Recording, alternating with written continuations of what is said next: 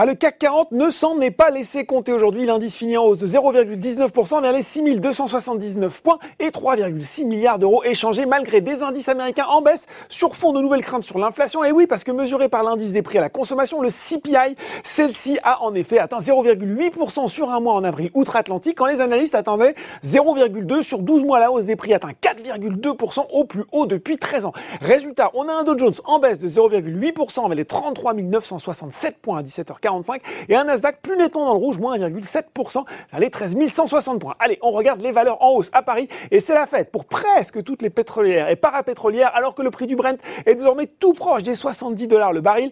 Ruby notamment a brillé aujourd'hui, sans doute un peu grâce à Berenberg. Le bureau d'analyse a relevé ce matin son objectif de cours sur le titre de 44 à 49 euros tout en conservant une recommandation d'achat sur la valeur estimant que, je cite, le modèle économique résistant du groupe et son bilan solide devraient lui permettre de surperformer en 2021. FMC et Total complètent ce trio de tête sur les CAC 40. Eh bien, les bancaires continuent, elles, à grimper, profitant de la hausse des taux à l'image de Société Générale, Crédit Agricole ou encore BNP Paribas. Du côté des baisses, cette fois-ci, eh bien, partie difficile pour Ubisoft.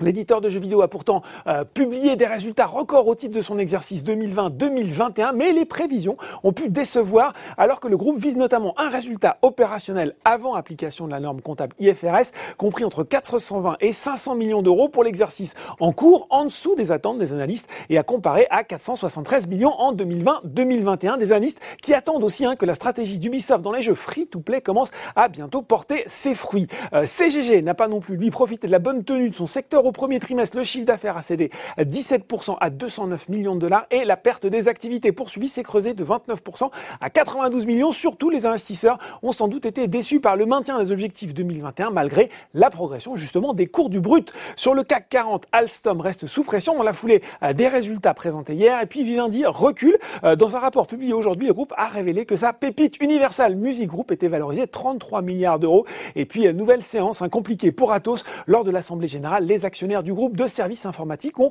rejeté la résolution approuvant les comptes consolidés du groupe qui faisait l'objet, on le rappelle, hein, de réserve des commissaires aux comptes.